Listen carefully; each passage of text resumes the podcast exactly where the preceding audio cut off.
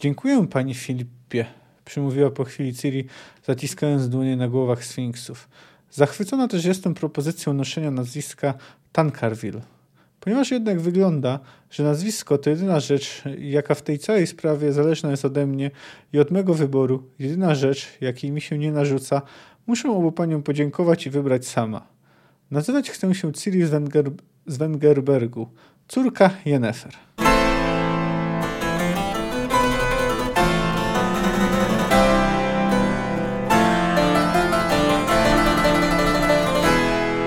Cześć, jestem Kamil K., a Ty słuchasz mojego podcastu Fantastyka Krok po Kroku. Analizuję w nim rozdział po rozdziale lub opowiadanie po opowiadaniu wybrane książki fantastyczne. Zapraszam.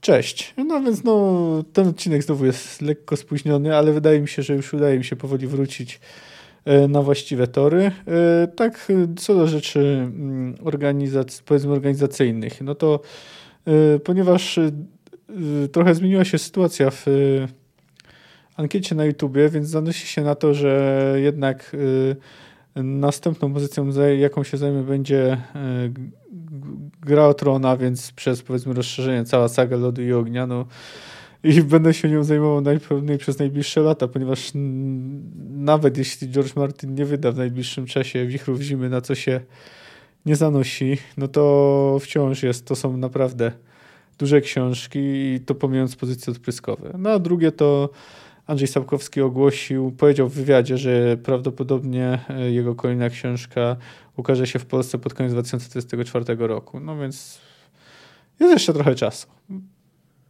No ale teraz już do, przejdźmy do rzeczy. To jest przedostatni rozdział Pani Jeziora. Historia naszych bohaterów niemal dobiega końca. Ciri choć częściowo próbuje rozliczyć się ze swoją przeszłością, a także staje przed lożą, która ma wobec niej plany. Plany, które dziewczynie niezbyt się podobają. No jak chodzi o streszczenie. Y, Geralt, Yennefer i Ciri przybywają do osady Zazdrość, no, czyli tej, w której Bonhart y, zamordował szczury i znęcał się nad Ciri. Zatrzymują Kulasa, który jest nazwany lokalnym filozofem i żebraki, który jest określony jako lokalny filozof i żebrak. Ciri wypytuje go o śmierć, o miejsce pochówku, to znaczy co stało się z ciałami szczurów po śmierci, bo nie wie nawet, że zostali pochowani. On wskazuje jej miejsce i jest to mały, jest to kurhanik. Yy, największą miarę w jego powstaniu mieli wdowa Gulkę, y, właścicielkę gospody i Nyklar. Y, no, ten, którego swego czasu przesłuchiwał Skellen. Obydwoje już nie żyją. Przynajmniej jest taka pewność w przypadku wdowy. No, w przypadku Nyklara tak jest prawdopodobnie. Ciri spędza długi czas y, koło Kurhanika, gdy Geralt i Yennefer tylko patrzą na nią, na to, co robi z koni. Następnie palą are, arenę Hohenengela, no tej, na której Ciri była zmuszona walczyć, była zmuszona przez Bonharta. Odwiedzają następne kolejne miejsca. O i tej ich y, jeździe powstają legendy. W końcu kończy się maj. Podczas, y, podczas Bel... W końcu przychodzi maj. Y, podczas beleteń podniecona Ciri gdzieś odjeżdża na, ko na koniu, na kelpi, a Geralt i Yennefer mają chwilę na siebie. Mają chwilę dla siebie, wykorzystują ją, uprawiając miłość, która jest określona jako byle jaka, ale sprawia im dużo przyjemności której z kolejnych nocy Loże kontaktuje się z Yennefer, żądają, żeby przysz, przybyła do nich razem z Ciri. Yennefer się buntuje, ale w, końcu ulega i ona od razu opuszcza ich towarzystwo, a Ciri mówi, że do niej dołączy. No i właśnie wtedy już dwójkę jadą do Toussaint. Geralt pobiera pieniądze z banku i ma zamiar wybrać się y, do księżnej Anariety, a przede wszystkim do Jaskra, ale natrafiają na egzekucję. I tracony ma być właśnie Jaskier, yy, który jest oskarżony o obrazę majestatu, zdradę stanu i splugawienie godności stanu szlacheckiego. Yy, poprzez, no, po, po, generalnie chodzi o to, że zdradzał yy, księżną z młodą baronówną. Kułaski Jaskier ma być ścięty toporem, a nie torturowany i łamany kołem. E, ale i, a jego dobra, w tym bory i zamki mają zostać skonfiskowane. Ta konfisko, konfiskata dość jaskrabawi, ponieważ on nie ma żadnych borów ani zamków. Nim egzekucja ma się odbyć, Kat prosi Jaskra, by mu odpuścił, ale poeta odmawia. No i sytuacja, powstaje sytuacja paltowa, bo w takim razie Kat stwierdzi, że no, jeśli mu się nie odpuści, to on nie będzie go y, tracił. Ale w końcu y, urzędnik przekupuje Kata, a Jaskier wtedy wydzie, a gdy Kat zapowiada, że będzie go tracił w takim razie na trzy razy, to Jaskier mówi, że odpuszcza.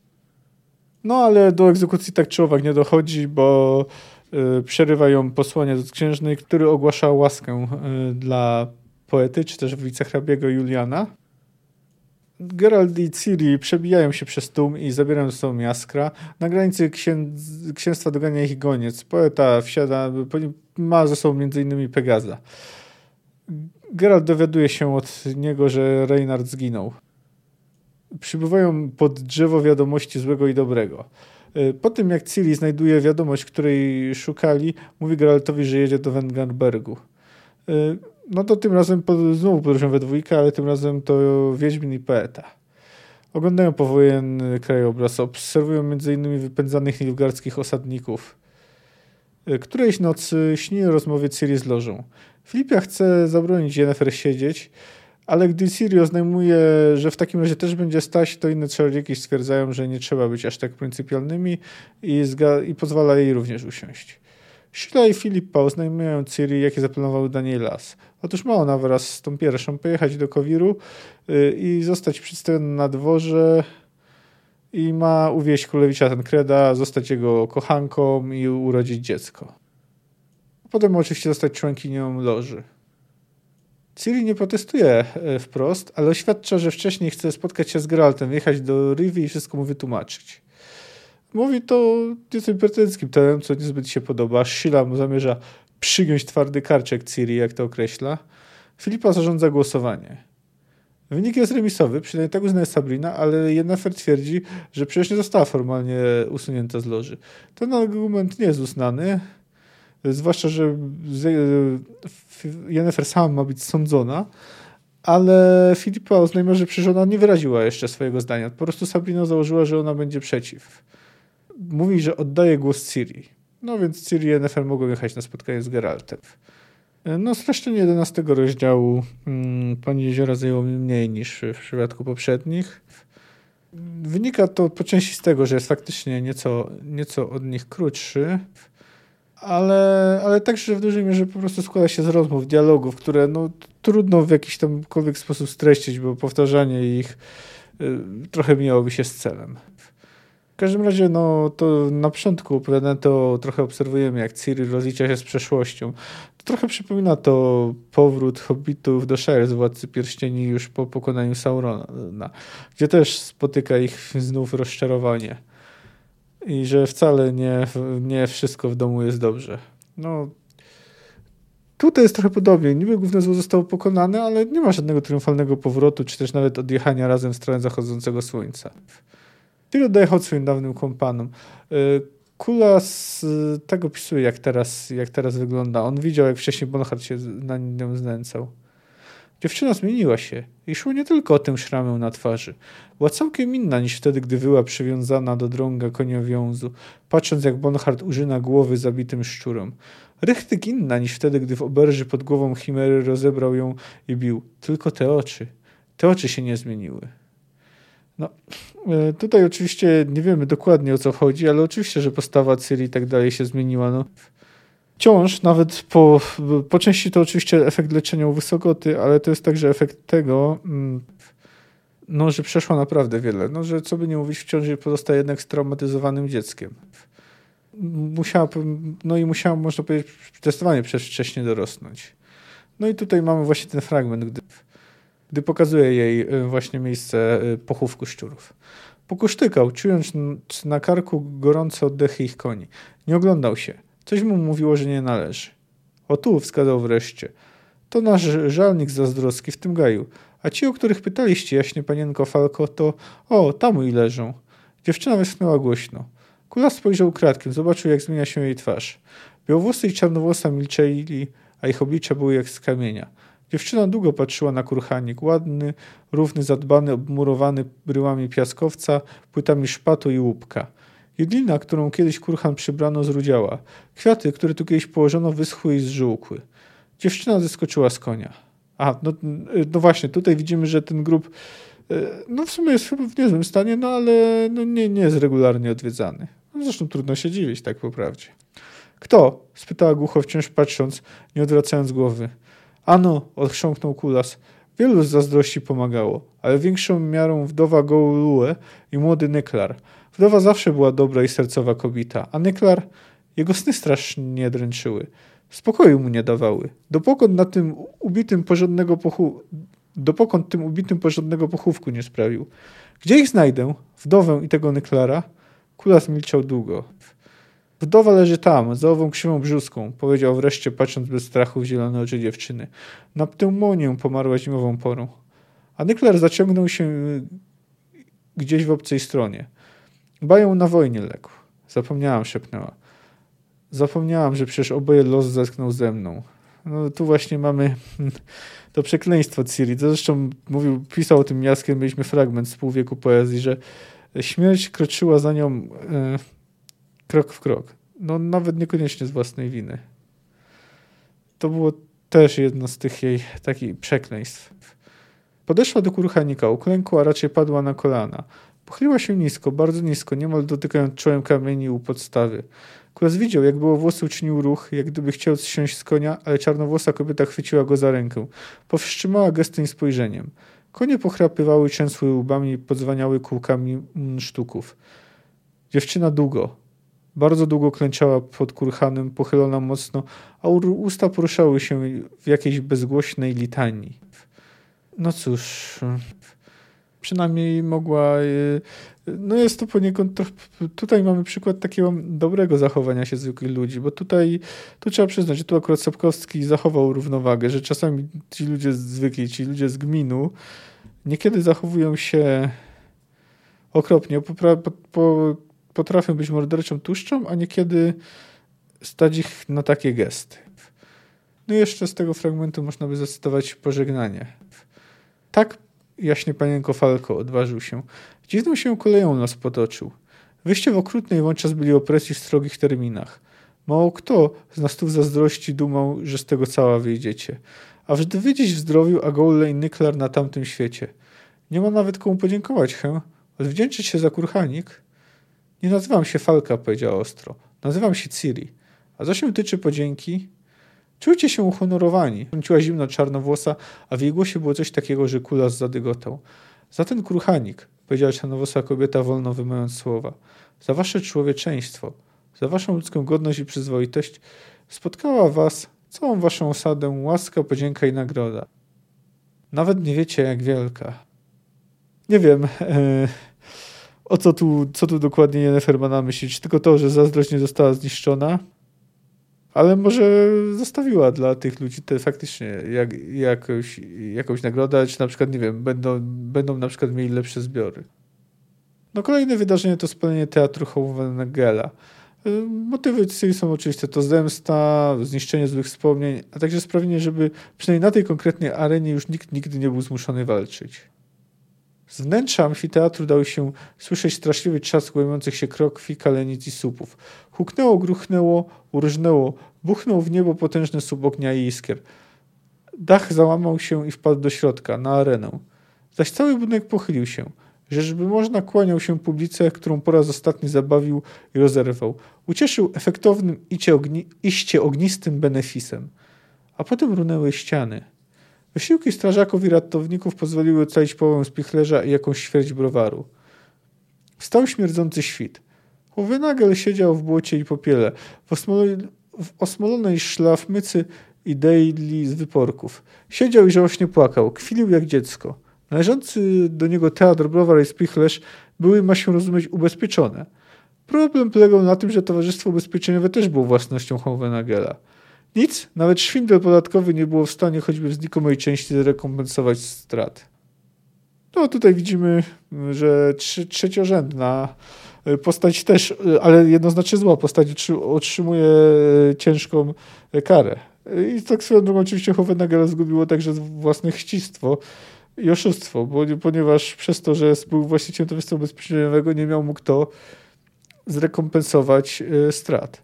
No, dowiadujemy się wprawdzie i tak później, że umarł jako szanowany obywatel, czyli raczej ciesząc się mm, dobrym statusem majątkowym, ale kto wie, może historycy nakłamali. W każdym razie tu tymczasowo został ukarany. Następne wydarzenia nie zostały opisane w szczegółach, ale tam na przykład mówi o tym, że chce, że chce pogrzebać Wysogotę. Chce też na przykład, żeby ludzie z osiedli Goworożec mieli taką prawdziwą figurkę do czczenia, a nie tylko takiego y, śmiesznego zrobionego ze słomy. No, jeszcze jedną rzecz chce zrobić. Potem podjęła Ciri bez najmniejszego trudu wytrzymując jego spojrzenie. Zawadzimy o osadę Dundare. Dunder. Tamtejszą karczmę prawdopodobnie spalono. Nie wykluczam, że karczmarza zamordowano. Z mojej winy. Zaślepiły mnie nienawiść i mściwość. Spróbuję jakoś odwdzięczyć się jego rodzinie. Na to, przemówił wciąż patrząc, sposobu nie ma. Wiem, odparł od razu.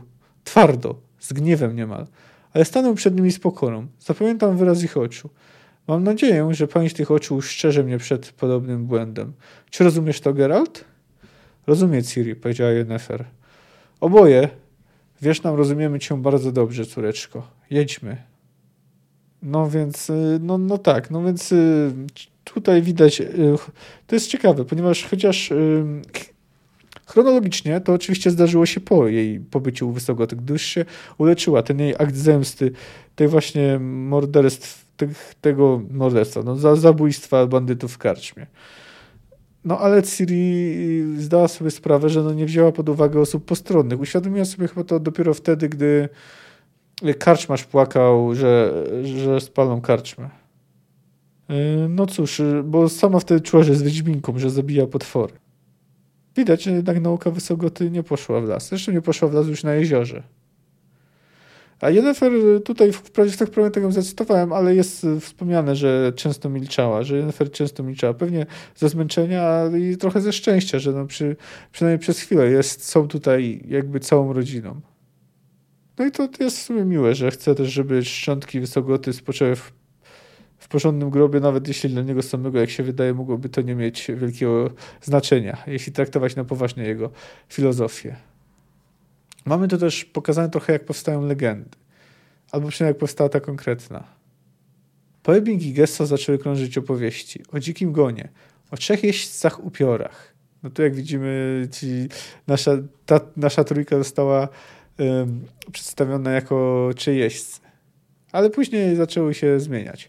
Opowieści wymyślano i snuto wieczorami, w pachnących topionym smalcem i smażoną cebulą izbach, w świetlicach, zadymionych karczmach, traktierniach, hutorach, smolarniach, leśnych sadybach i granicznych strażnicach. Opowiadano, zmyślano, bajano o wojnie, o bohaterstwie rycerskości, o przyjaźni i nienawiści, o podłości i zdradzie, o kochaniu wiernym i prawdziwym, o miłości, która zawsze triumfuje, o zbrodni i karze, która zawsze spotyka zbrodniarzy, o sprawiedliwości, zawsze sprawiedliwej, o prawdzie, co jak oliwa zawsze na wierzch wypływa. Bajano radując się baśniami, ciesząc się bajeczną fikcją, bo wszakże dookoła w życiu działo się wszystko całkiem na odwyrtkę. No właśnie, tak to, tak, to, tak to często niestety bywa. W sumie my też często uciekamy w świat fantazji, aby uciec od rzeczywistości. No oczywiście literatura ma też inną funkcję niż tylko eskapistyczną, nawet w przypadku literatury fantastycznej. Legenda rosła. Słuchacze w istnym transie chłonęli pełne emfazy słowa bajarza opowiadającego Wiedźminie i Czarodziejce, o wieży jaskółki, o Ciri, Wiedźmince z blizną na twarzy, o Kelpi, zaczarowanej kary i klaczy, o Pani Jeziora. To przyszło później, po latach, po wielu, wielu latach. Ale już teraz, niby napęczniałe po ciepłym deszczu nasionko, legenda kiełkowała i wzrastała w ludziach. No, tutaj widzimy, że to tak że z jednej strony w każdej bajce jest ziarno prawdy, ale z drugiej strony, jak później się dowiemy, no właśnie to jest tylko ziarno, a, a sporo jest y, chwastów kłamstwa. O, tak to określę. Jeśli pozostajemy przy tej y, rolniczej poetyce. Ciri zresztą ma kiepskie zdanie o baśniach, co wyraża Geraltowi, gdy ten opowiada jej o Tusan, że to kraina jak z bajki, to gdy mówi, że wszystkie bajki kończą się źle, a krain z bajki w ogóle nie ma. A później mamy może nie najważniejszy fragment, ale taki No, Geralt okłamuje Yennefer. Geralt, słucham cię, Jen. Gdy ja, gdy nie byliśmy razem, byłeś z innymi kobietami? Nie. Ani razu? Ani razu. Głos ci nawet nie drgnął. Nie wiem więc, dlaczego ci nie wierzą. Myślałem zawsze tylko o tobie, Jen. Teraz wierzę. Oczywiście, gdyby Yennefer naprawdę chciała, to musiał, mogła odczytać myśli z umysłu Geralta. Sam Wiedźmin też zdał sobie z tego sprawę, tylko że no to oczywiście byłoby nadużycie zaufania i, i może wiedział, że, że ona by tego nie zrobiła. Zresztą można domyślać się, że Jennifer domyśla się prawdy, bo w jednej z wizji, jakie miała, to w oczach, widziała, jak w oczach Fringilli Vigio odbijają się oczy Geralta. Ale może po prostu była zbyt zmęczona i też szczęśliwa i nie chciała do tego, do tego wracać. Być może zdawała sobie sprawę o tym, e, że, że to miało miejsce, ale też uważała, że nie ma znaczenia. Nie, chcie, nie miała siły do tego wracać. No, tak to bym, tak to interpretuję. No, Wiedźmin faktycznie skłamał. Przynajmniej w odpowiedzi na pierwsze pytanie, jeśli chodzi o to, czy, czy był, był z innymi kobietami. Bo jeśli chodzi o to, że myślał zawsze tylko o niej, no to może jest to lekkie nadużycie, ale nie mógł musi być to kłamstwo. Bo jak pamiętacie, yy, często w takich najbardziej intymnych momentach zwracał się do Fringilli imieniem Yennefer. Czego Fringilla zresztą nie powiedziała reszcie loży. To co nie zmienia tego, że zachowuje się bardzo nieładnie. Bo o ile jeszcze ten seks z Fringillą y, w Tiny y, można y, jakoś wytłumaczyć, no to już ciężko jest wytłumaczyć tutaj kłamanie. Powinien być szczery z Jennifer, zwłaszcza, że nie wydaje mi się, żeby ją to jakoś strasznie oburzyło. Lożę to na razie jeszcze odłożę na bok, bo to jest osobny temat, natomiast następnie Geralt z Ciri, ale już bez Yennefer, która, która, która mówi, mówi, że to imperatyw, że musi ich opuścić, udają się do Toussaint. Do krainy z bajki. No jeśli pamiętacie, to jest niemalże wieczny pijany księstewko, gdzie Jaskier jest faworytem y, księżnej. Wiedźmin przy okazji zaprzyjaźnił się z błędnym rycerzem Reinartem. Ale okazuje się jednak, że Ciri miała trochę rację, mówiąc, że nie ma krań z bajki, choć tu on wciąż wygląda bajkowo i wieszą wprawiają zachwyt, no to wpadają właśnie na egzekucję Jaskra. I zamiast radownego powrotu chwili odprężenia nasi bohaterowie muszą poczuć y, w ustach gorzki smak. Y, jednak trzeba tutaj dodać, że nawet przy, egzeku- przy tej egzekucji, przy tej niedoszłej egzekucji, Sapkowski zachowuje nieco ironiczny styl, pasujący do tego dziwnego, bajkowego miejsca. Na przykład, gdy Jaskier potyka się na schodach szafotu, to mówi, że trzeba je naprawić, gdy było ktoś się na nich zabije. Dość zabawny jest też tam sam wyrok, a przynajmniej jego część. Wyrokiem Wyższego Sądu Książęcego uznany został winnym wszystkich zarzuconych mu zbrodni, przewin i występków, a to Obrazy moje status, zdrady stanu, a nadto splugawienia godności stanu szlacheckiego poprzez krzywoprzysięstwo, paszkwilactwo, potwarz i oszczerstwo, jak również bilbanstwo, nieprzystojność, tudzież debosz, znaczy kurwiarstwo. Trybunał zasądził tedy, że wicehrabiego Juliana etc. pokarać primo, uszczerbkiem herbu, a to przez zrzucenie na tarczę kresy czarnej z kosem. Sekundo. Konfiskatą mienia, ziem, dóbr, gajów, borów, zamków. Zamków, jak to Wiedźmin? Jakich zamków? Jaskier prysknął, parsknął bezczelnie. Wraz jego twarzy świadczył to bitnie, że serdecznie go bawi orzeczona przez Trybunał y, konfiskata. Poznajmy to przy okazji y, prawdziwej imię Jaskra, które brzmi Julia Julian Alfred Pankrac, wicehrabia de Lettenhof, oczywiście alias Jaskier. E, no i później mamy tą scenę, którą wspomniałem. Tam mamy jeszcze taką ciekawostkę, że ktoś ukradł kosz, na którym, do którego miała zostać zapakowana głowa. A także dość yy, samą zabawną scenę, gdy Jaskier odmawia odpuszczenia yy, katu. Mistrzu mało dobry, rzekże sztuczną emfazą żałobny. Czyń swoją powinność. Kat zbliżył się, zgodnie ze starodawnym obyczajem przyklęknął przed skazańcem, schylił zakapturzoną głowę. Odpuść mi, dobry człowieku, poprosił grobowo. Ja? Zdziwił się Jaskier? Tobie? Ehe? W życiu. E? W życiu nie odpuszczę. Nie bez jakiej racji. Widzieliście go figlarza. Na, za, za chwilę głowę mi utnie, a ja mam mu to wypaczyć. Kpicie sobie ze mnie, czy co? W takiej chwili? Jakże to tak, panie? Zafrasował się mało dobry. Przecie takie prawo i zwyczaj taki. Skazaniec winien najsam przód wypaczyć katu. Dobry panie, odpuść winę, wypacz grzech. Nie. Nie? Nie. Nie będę go tracił, oświadczył ponuro kat wstając klęczek. Niech odpuści taki syn, inaczej nie będzie z tego nic. Panie wicehrabia, żałobny urzędnik ujął jaskra za łokieć. Nie utrudniajcie, ludzie się zebrali, czekają. Odpuśćcie mu, przecież grzecznie prosi. No właśnie cała ta strona jest dość surrealistyczna tutaj. Takie namawianie, że o, ludzie chcą widowiska, no daj się zawić. Nie odpuszczę i już. Mistrzu mało dobry. Zbliżył się do kata. Zatnijcie go bez odpuszczenia, bez odpuszczenia, co? Ja wam to wynagrodzę. Kat bez słowa wyciągnął garść wielką jak patelnia.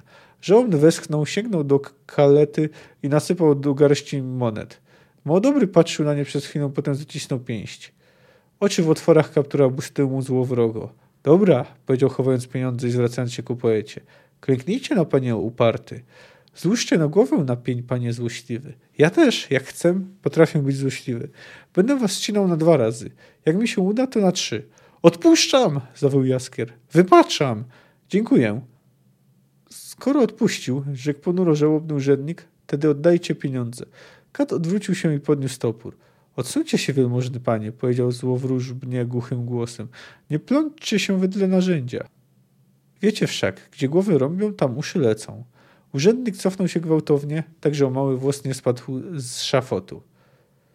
E, tak swoją drogą, to e, w prawdziwym świecie faktycznie był taki zwyczaj, że kat prosił skazanego przed egzekucją o odpuszczenie. Często zresztą skazany mu płacił.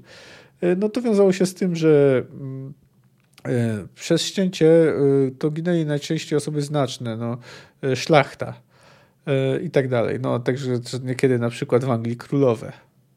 Albo królowie, to też, tak też, bo tak też bywało.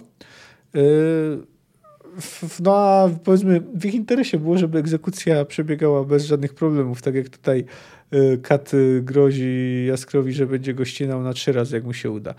No bo, a na przykład Margaret Paul, która została skazana za, można powiedzieć, niepodporządkowanie się królowi Henrykowi VIII, y, ponieważ uznawała supremację papiestwa, ogólnie no, była katoliczką, y, była ścinana na kilkanaście razy to nie była nawet chyba jakaś zemsta kata. To znaczy, oczywiście nie wiadomo jaka jest prawda z tymi kilkunastoma razami, ale tak mówią przynajmniej niektóre relacje. I to chyba akurat nie wiązało się z, z, z, brakiem, y, z celowym działaniem kata, tylko z tym, że taki jakby podstawowy kat wyjechał i, i, i kto, jakiś młodzik się tym zajmował, ale musiała być to dość makabryczna scena tak czy owak. Plus Margaret uważała, że jest niewinna, że no nie jest zdrajczynią. Wygrawerowała zresztą taki wiersz o tym e, na murach e, miejsca, w którym przebywała. No i, no i tak to było. Ale no już e, porzucając tą dyskresję, to Jaskier nie był w ogóle, bo w odpowiednim czasie przyszła decyzja o ułaskawieniu. No to, to się zdarza też przecież, jeśli dobrze pamiętam, to chyba koniec bodajże razie Kordiana jest taki, tylko że wtedy nie wiadomo, czy, czy przysz, przybył y, z ułaskawieniem, y, czy znaczy, czy, czy przybył z ułaskawieniem y, goniec na czas, czy, czy jednak się spóźnił. W Kordianie jest to zakończenie otwarte. No już tam, no w każdym razie jest Jaskier uratowany. No, zresztą w sumie musiał przeżyć, bo ktoś musi ją napisać to pół wieku poezji i zdać relację, nawet jeśli dość ubarwioną z legendy o Wiedźminie i Wiedźmince. Sapkowski jednak całkowicie nie zrezygnował z sielankowego obrazu Tusą. Trochę zostawił. No i tu mamy jeszcze taką reakcję tłumu. Łaska, łaska! zaryczał tłum. Mamy z pierwszego rzędu zaczęły lamentować jeszcze głośniej. Sporo osób, głównie małolatów, gwizdało i było z dezaprobatą. To tak a propos tych zwykłych ludzi. Tu, tutaj, jak widzę, mieszczanie yy, są zdegustowani, że pozbawiono ich okazji na dobrą yy, rozrywkę. No i oczywiście Jaskier pozostaje przekonany, że yy, mu Anarietta wypaczy. Rozumiem, kiwnął głową Geralt. Krótko mówiąc, okazałeś się równie marnym pisarzem, jak faworytem. Dosadniej mówiąc, czego się dotkniesz, spieprzysz. No ale jeśli twoje półwieku masz jeszcze szansę poprawić i napisać na nowo, to u księżnej Anarietty masz przesrane równo. Twu, miłośnik z hańbą przepełniony. Tak, tak, nie ma co robić min. Być księdzem małżonkiem w Tusą nie było ci pisane, Jaskier. To się jeszcze zobaczy. Na mnie nie licz. Ja na to patrzeć nie zamierzam. Nikt cię nie prosi. Powiadam ci jednak, że łasiczka ma dobre i wyrozumiałe serduszko. Prawda, poniosłem ją trochę, gdy przyłapała mnie z młodą moranówną Nikłę. Ale teraz już z pewnością ochłonęła. Zrozumiała, że mężczyzna nie jest stworzony do monogami. Wypatrzyła mnie i czeka pewnie. Jesteś beznadziejnie głupi, stwierdził Geralt, a Ciri energicznym kiwnięciem głowy potwierdziła, że uważa tak samo. Nie będę z wami dyskutował, nadał się Jaskier. Tym bardziej, że to sprawa intymna. Powiadam wam jeszcze raz. Łasiczka mi wypatrzy. Napiszę stosowną balladę lub sonet. Prześlę jej, a ona... Zlituj się, Jaskier. Ach, naprawdę nie ma co z wami gadać. Dalej, jedźmy. Pędź, Pegazie. Pędź latawcze białonogi. Jechali. Był maj. No tutaj widzimy, więc tu można powiedzieć, że nawet jeśli tu nie wszystko jest takie, jak Geralt spodziewał i chciał zostać, to jednak y, tak krótko, mamy to taką lekko komediową przerwę. Tu jednak zmiana tonu jest wyraźna. Tu nawet teraz, nawet tutaj w świetle tej niedoszłej egzekucji Jaskra, to y, no to mamy y, taką jedną z, z, tymczasowe zmianę klimatu na, na lżejsze bardziej strawny. No ale nie jest tak długo, bo później yy, poeta i Wiedźmin oglądają obrazy wojny i nie jest to w żaden sposób przyjemne. To już jest po tym, jak Ciri opuściła Geralta, mówiąc, że jedzie do Wengerbergu i że spotkają się w Rivi yy, za sześć dni. Tu jest taka ciekawostka, że w tym opisie, jak tego w opisie krajobrazu powojennego, to te, które jest opisane, że tam są y, mogiły, nie kurhany, widać niekiedy czerep, y, szkielety, oczywiście widać wisielców, widać nędzarzy, wilki, no i oczywiście widać też pożary.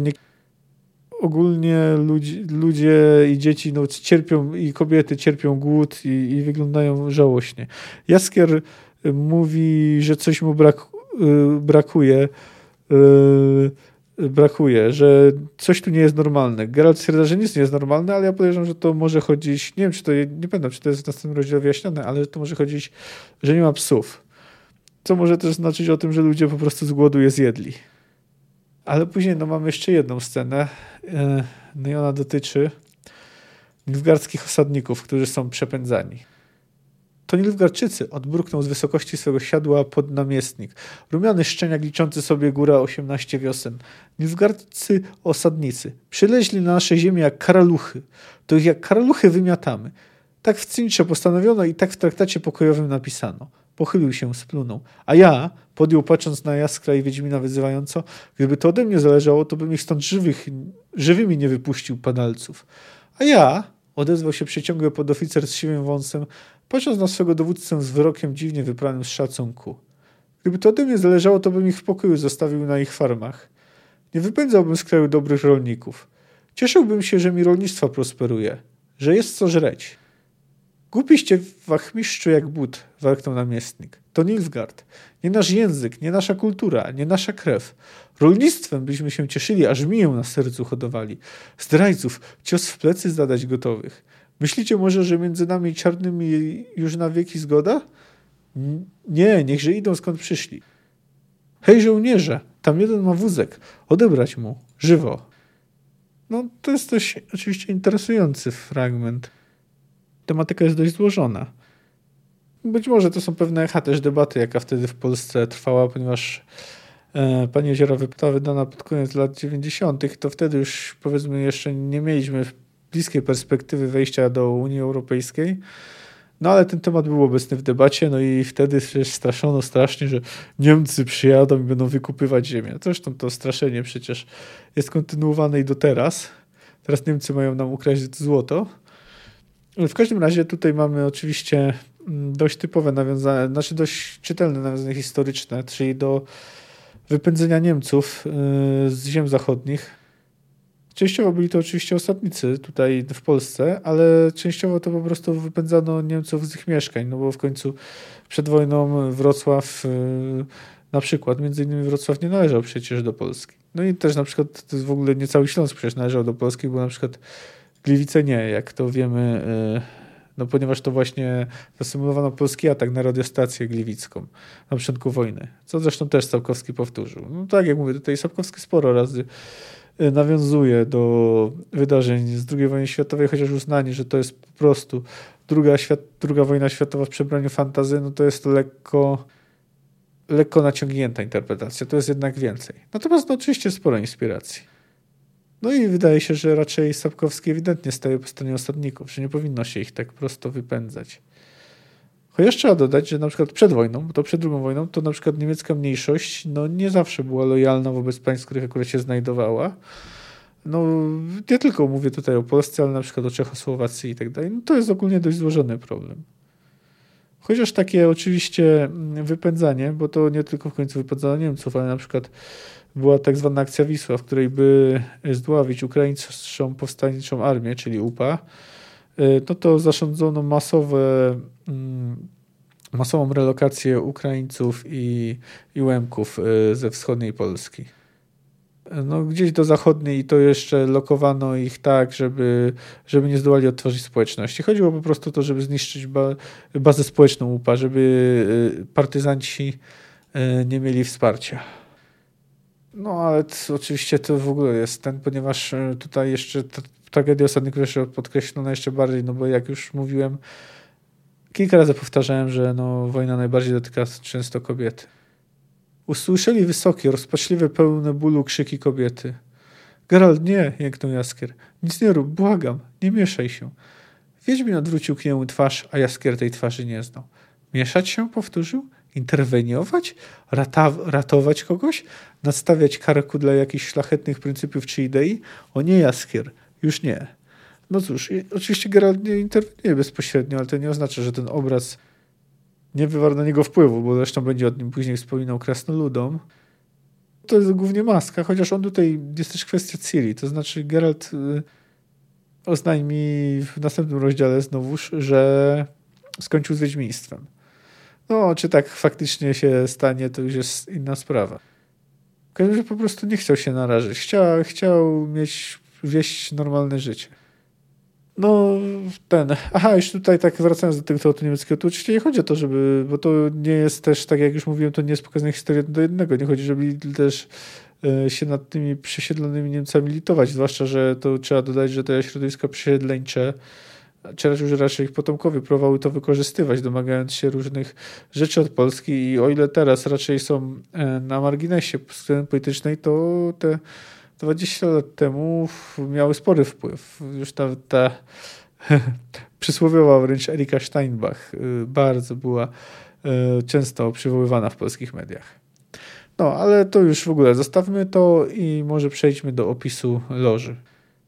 To jest dość ciekawe, ponieważ to jest bardzo potężna organizacja, ale w sumie osiąga niewiele. To jest w ogóle ciekawe, dlaczego Yennefer i się u nich stawiły. No bo tutaj znamy tylko urywki ją do nas przyprowadzić, Jennifer. Rozkazujemy ci. Nie możecie mi rozkazywać. Nie możecie rozkazywać jej. Nie macie nad nią żadnej władzy. Ja się ich nie boję, mamo. Nic mi nie mogą zrobić. Jeśli chcą, stanę przed nimi. Zbiera się 1 czerwca w Nów Księżyca. Rozkazujemy wam obu, byście się stawiły. Ostrzegamy, że ukażemy nieposłuszeństwo. Ja przybędę zaraz, Filippo. Niech ona jeszcze z nim pobędzie. Niech on nie będzie sam. Tylko parę dni. Ja przybędę natychmiast. Jako zakładniczka dobrej woli. Spełnij moją prośbę, Filippo. Proszę. No i to jest w ogóle ciekawe, czy Loża byłaby w stanie do czegokolwiek e, zmusić Ciri. Jak mi się wydaje, nie bezpośrednio przynajmniej. Przecież wiemy, że o, o, ile one lepiej dysponują magią, bo przecież Ciri w ogóle ją nie dysponuje, przynajmniej jeśli mówimy o tych standardowych mocach czerpanych z żywiołach, to jest ta magia e, ukryta, e, która pochodzi z jej genów. To znaczy, mówiąc krótko, mogłaby uciec w inne światy. I tyle. No natomiast faktycznie być może mm, można by ją kontrolować poprzez Geralta i Yennefer. W każdym razie, jeśli chodzi o te plany, jakie zostały przedstawione, no to oczywiście musiało one ulec zmianie. Być może, jak pamiętacie, to Filipa planowała, że Ciri po prostu wprost zostanie królową, ponieważ miała zostać, zostać posadzona na tronie, No i na tronie Królestwa Kowiru, które miało się przekształcić w Wielkie Królestwo Północy. Ale ponieważ polityczne rozgrywki nie poszły po ich myśli, no to Ciri miała zostać kochanką królewicza Tankreda e, z Kowiru. No i a co z jej dzieckiem, to Filipa nie konkretyzuje, ale być może to ono miało e, wstąpić na tron. W końcu czasami się zdarzało, że tacy, takie nielegalne dzieci były e, legalizowane. Nielegalne, no w sensie chodzi mi oczywiście pozamałżeńskie. No ale wtedy to, to faktycznie, jeśli mówimy o średniowieczu, to, to było to łączone. Ciri oczywiście im nie ufa wprawdzie teoretycznie udają, że traktują ją po partnersku, czy też, że będą ją traktować po partnersku, bo teraz traktują ją jak dziecko, którym tak na marginesie jest, ale ona je wprost porównuje do Wilgefortza. Wiem, szczeknęła Ciri, nie reagując na mitygujące syknięcie Yennefer. Wytłumaczył mi to Wilgefortz, szykując się do wsadzenia mi szklanej szprycy między nogi. Jeśli to być moje przeznaczenie, to pięknie dziękuję.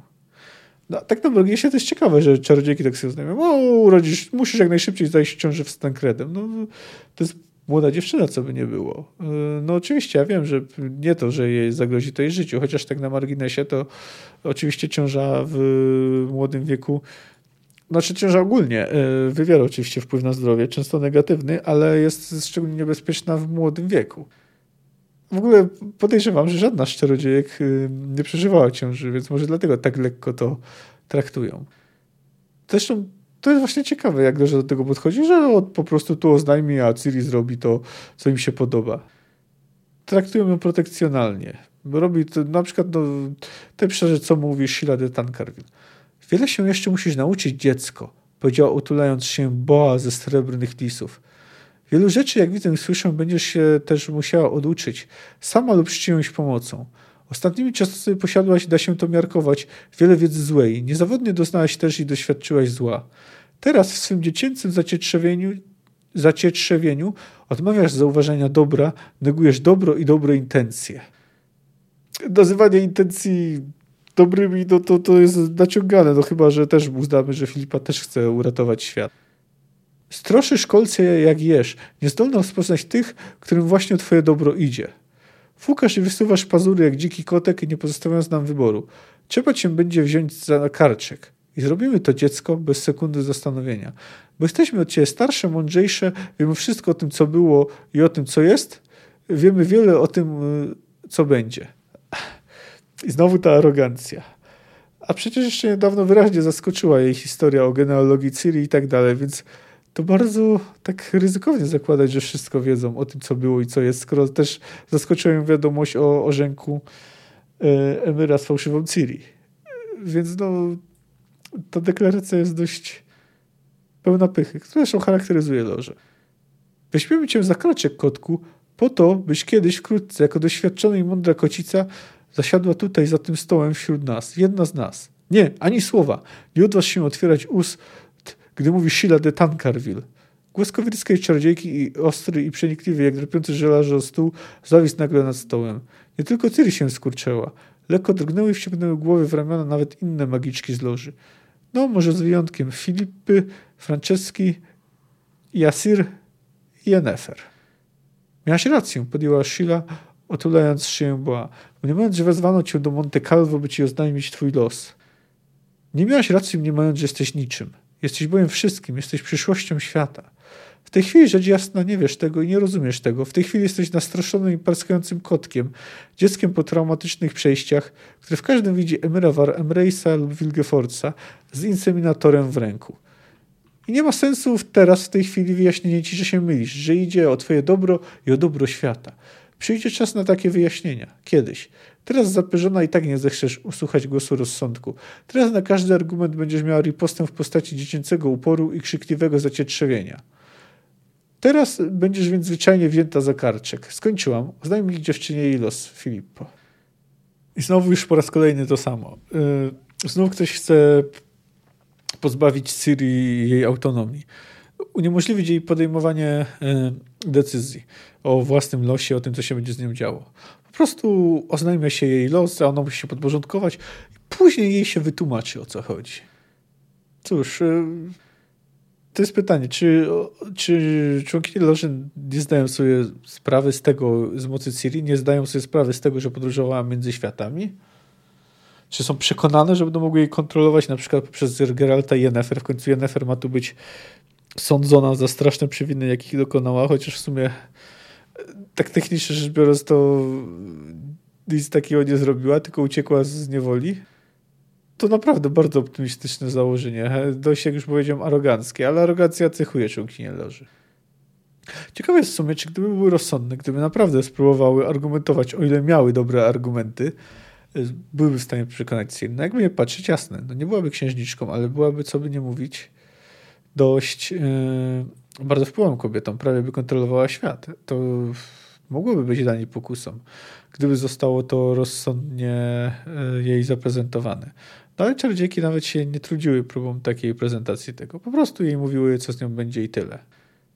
A tak swoją drogą, to jest ciekawostka. Ja wiem, że by trochę zmieniono jej wygląd, ukryto by szramę, ale przecież Esterat Tyson widział e, ją w snach.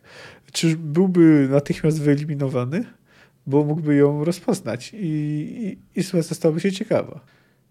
Zresztą Ciri nie dała się zastraszyć. Tutaj oczywiście na moment e, skurczyła się, gdy usłyszała głos Shili, ale, ale i odpowiedziała jasno, że nie wszystko jest ustalone, że, że ma zamiar wybrać się do Rivi i de facto mówi im, że no, czy im się to podoba, czy nie.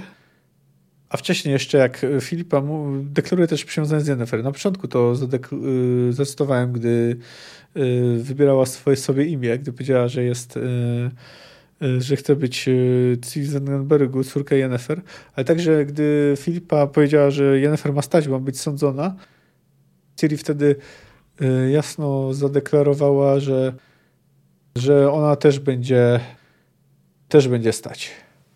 Wobec tego ja również będę stać, powiedziałaby najmniej nie cicho. Ja również nie jestem tu żadnym gościem. Nie też wezwano, by oznajmić mi mój los. To po pierwsze. A po drugie, los Jennefer to mój los. Co ona, to i ja. Tego, nie da, tego się nie da rozerwać. Z całym szacunkiem. No i właśnie ciekawe, czy, by, czy może możliwe, że planowały ją kontrolować z pomocą Jennefer, ale no nie wyobrażam sobie, w jaki sposób loża mogłaby zmusić Ciri do uległości na dłuższą metę.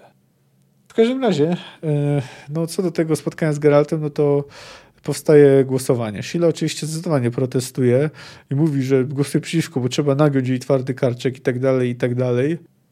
Czerwiki różnie głosują. Keira, e, Sabrina, ponieważ ona, ponieważ Ciri im groziła, więc nie, nie można jej pozwolić. Keira, ponieważ podejrzewa, że chce ją oszukać. E, Asir obawia się o bezpieczeństwo Ciri. Ida głosuje za, bo tak każe jej serce. Frigilla chyba szczerze deklaruje, że ze względu na Geralta, który poszedł dla niej na koniec świata i tak dalej, się też oszukał ją samą. Tris być może z podobnej motywacji, a także dlatego, że jest ten, że jest, e, że chce się spotkać z Geraltem, bo poprosiła, by jej mogła towarzyszyć. E, no, w każdym razie ostateczny wynik głosowania jest remisowy. E, przynajmniej tak zakłada Sabrina, ponieważ zakłada, że Filipa zagłosuje przeciwko ale ona nie głosuje przeciwko. Ona oddaje poniekąd, mówi, że oddaje swój głos Siri, oddaje swój głos przeznaczeniu. Z otwartego okna powiało zimnym, wiosennym wiatrem. Filipa Eilhart zgryknęła się. Śmierć pomyślała. Śmierć przeszła obok mnie.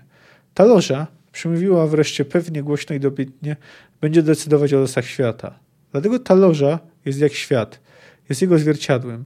W równowadze z tym tu rozsądek, który nie zawsze oznacza zimną podłość wyrachowania i sentymentalizm, który nie zawsze jest naiwny. Odpowiedzialność, żelazna, narzucana choćby siłą dyscyplina i niechęć do przemocy, łagodność i zaufanie, rzeczowy chód omnipotencji i serce. To tutaj oczywiście jako taki, taki zbiór przeciwieństw. Tak sobie tutaj Filipa, Filipa przedstawia loże. Myślę, że nieco sobie pochlebiając. Ja, podjęła w ciszy, jaka zapadła w sali kolumnowej zamku Monte Calvo, oddając mój głos, jako ostatnia z głosujących biorę pod uwagę jeszcze jedną rzecz. Taką, która nie równoważąc się z niczym, równoważy wszystko. Idąc za wzrokiem wszystkie spojrzały na ścianę, na mozaikę, na której ułożony z maleńkich, różnobarwnych płytek wąż Uroboros chwytał zębami własny ogon. No, no to ten motyw już się kilka razy tutaj powtarzał. No mamy tą cykliczność, to, że czas nie ma początku ani końca. Tą rzeczą podjęła wpijając Ciri swe ciemne oczy. Jest przeznaczenie. w które ja Filipa Eilhart od niedawna zaczęłam wierzyć, które ja Filipa Eilhart od niedawna zaczęłam rozumieć.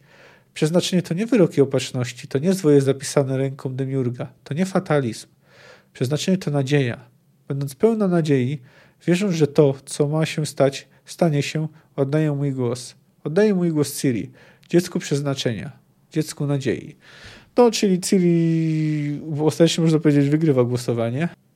No cóż, oczywiście to przeznaczenie to jest temat, o którym wielu powiedziałem, tak, ale generalnie to, to Filipa powtarza to, co ja mówiłem, że no, przeznaczenie nie działa tak prosto, że, że jest coś zapisane i się dzieje. Ale z drugiej strony jest to też pewien zestaw działań, które mogą doprowadzić do, do pewnego rezultatu.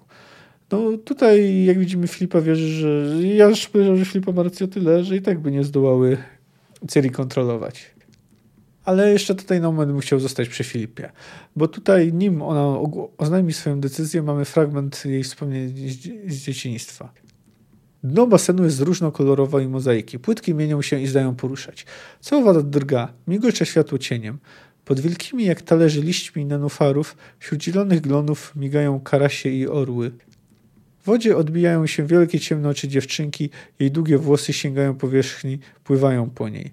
Dziewczynka, zapomniewszy o całym świecie, wodzi rączkami wśród młodych grążeli, przewieszona przez krawędź basenu fontanny. Chce koniecznie dotknąć którejś z tych złotych czerwo i czerwonych rybek. Rybki podpływają do rączek dziewczynki, krążą wokół nich ciekawie, ale schwytać się nie dają, nieuchwytne jak zjawy, jak sama woda. Palce ciemnookiej dziewczynki zaciskają się na nicości. Filipa! To najukochańszy głos. Mimo tego dziewczynka nie reaguje natychmiast. Nadal patrzy w wodę, na rybki, na nenufary, na swoje odbicie. Filip Pa. Niewiele można powiedzieć o tym fragmencie. No oprócz tego wiemy, że już wtedy Filipa chciała chwytać to, co nie, nieuchwytne. No wiemy tyle, że, że zaznała w swoim życiu miłości, że no, no i może to też ma jakiś wpływ na jej decyzję. No poznajemy jeszcze też tak właśnie na wstępie do tego rozdziału jej koniec, który nie jest godny pozazdroszczenia. Jako i inne wierne, tak i świętą Filipę spotwarzono, że przychodzi na zdradę królestwa, że judzi do tumultów i sedycji, że lud burzy i przewrót knuje. Wilemeryusz, heretyk i sekciarz, arcykapłanem samozwańczo się mianujący, świętom ująć kazać, do więzienia ciemnego i przykrego wtrącił i tam trapił chłodem i smrodem, wołając, by one grzechy na się kładła i by te wydała, które uczyniła. I pokazał świętej Filipie naczynia różne do męczenia. Wilemeryusz i groził bardzo. Święta zaś jeno w gębę mu plunęła i w Sodomii go obwiniła. Kazał ją heretyk z szat zwlec i nagą wołowymi żyłami siec bez zmiłowania i pod paznokcie trzaski bić. I zaś się pytał i wzywał, by wiary swej i bogini się wyrzekła. Ale jeno roześmiała się święta i poradziła jemu, aby się oddalił. Dał wtedy świętą na katowni ciągnąć, po wszystkim ciele żelaznymi osękami, hakami ostrymi, drapać i boki jej, jej świecami smalić. Ale choć tak mordowana, święta w ciele śmiertelnym nieśmiertelną cierpliwość pokazywała. Aż kaci oni osłabli i z wielkim strachem odstąpili. Ale Wilemeryusz groźnie o nich upomniał i kazał, by dalej męczyli, a rąk mocno przykładali. Jeli tedy świętą Filipę blachami rozpalonymi palić, członki zestawu wybijać i piersi niewieście targać kleszczami. I w tych mękach ona, nic nie wyznawszy, dok dokonała. A Wilemeusza, kacerza z prośnika, o czym u ojców świętych czytaj, taka kara później spotkała, że wszy go i robacy żywego roztaczali i morzyli, aż cały pognił i od tego zdechł. A śmierdział jak pies, tak że go bez pogrzebu w rzekę rzucić musiano. Z czego świętej Filipie chwała i męczeńska korona, Matce Bogini Wielkiej na wieki gloria, nam naukę i przestrogę. Amen. Żywot świętej Filipy Męczenniczki z Mons Calvus, pisany starodawna od pisarzów męczeńskich, w tretogorskim brewiarzu summowany, wyjęty z wielu ojców świętych, którzy ją w pismach swoich sławią.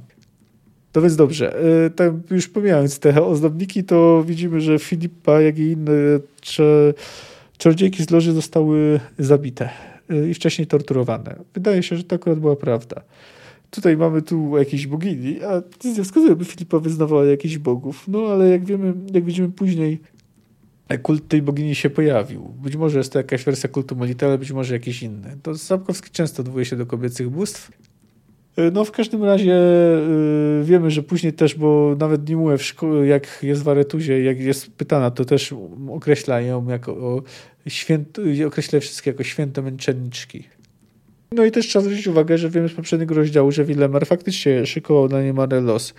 A Radowid, no i za Radowida mógł mieć okazję, by tak ją potraktować. Więc powiedzmy, to, że CD Projekt akurat to wykorzystał, chociaż kapłan nie występuje w tym, ale tylko to sam Radowid się znęca nad czarodziejkami, jest tam jakoś tam uzasadnione. Chociaż jak się wydaje, to sam Radowid akurat aż takim, no nie musiał być takim fanatem. Bo wydaje mi się, że wtedy nie miałby tylko przydomku srogi, albo przynajmniej groźny. No ale nie wiadomo. Ale ogólnie chodzi o Filipa, to jest dość interesująca antagonistka. Trzeba przyznać, że jest to udana postać. Oczywiście no nie jest dobra, można powiedzieć nawet, że jest raczej zła, ale z drugiej strony też miewa takie ludzkie odruchy.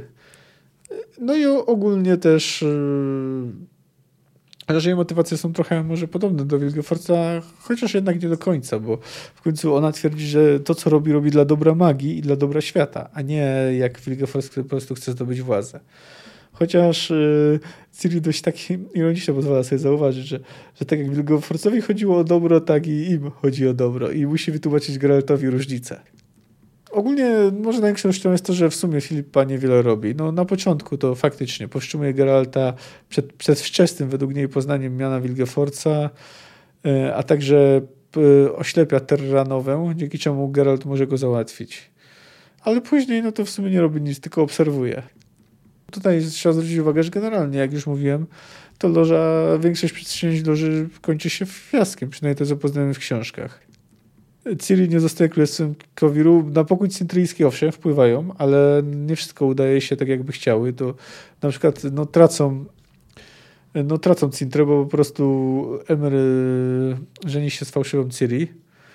E, Ciri ostatecznie też e, im się wymyka, a jeszcze wcześniej uciekła im Yennefer. Można powiedzieć, że no, nie, nie, nie udaje im się też złapać Wilgeforcem, więc muszą zacierać ślady i fałszować historię. Można powiedzieć, że porażka goni porażkę, więc w obliczu tylu porażek to może należało wyciągnąć trochę jakieś wnioski, nie być aż tak aroganckimi. No ale cóż. Tutaj oczywiście w ich postaci tam Sapkowski trochę sparodiował pewien typ feminizmu. Oczywiście odwrócił też pewne stereotypy, na przykład, bo one tu mówią, że mężczyźni są zbyt emocjonalni, a to przecież jest taki, takie przekonanie, powiedzmy, które podzielają niektórzy mężczyźni, które jest powtarzane, że kobiety są bardzo emocjonalne, bardzo emocjonalnie reagują. No, oczywiście jest to krzywdząca generalizacja. Niemniej jednak yy, mamy tu też trochę taką mizo mizoandrię, yy, która pewien typ feminizmu faktycznie cechuje. Tak swoją drogą to może przez ten brak inkluzywności yy, nie osiągają tyle, ile by mogły. Być może gdyby było więcej mężczyzn, to by sytuacja potoczyła się, y, historia potoczyłaby się inaczej. Ogólnie uważam, że to dobry rozdział. Nie jest oczywiście wybitny, ale mamy taki gorzki, gorzki, ale nie całkiem tragiczny powrót. Za tydzień zamkniemy sagę. Cześć.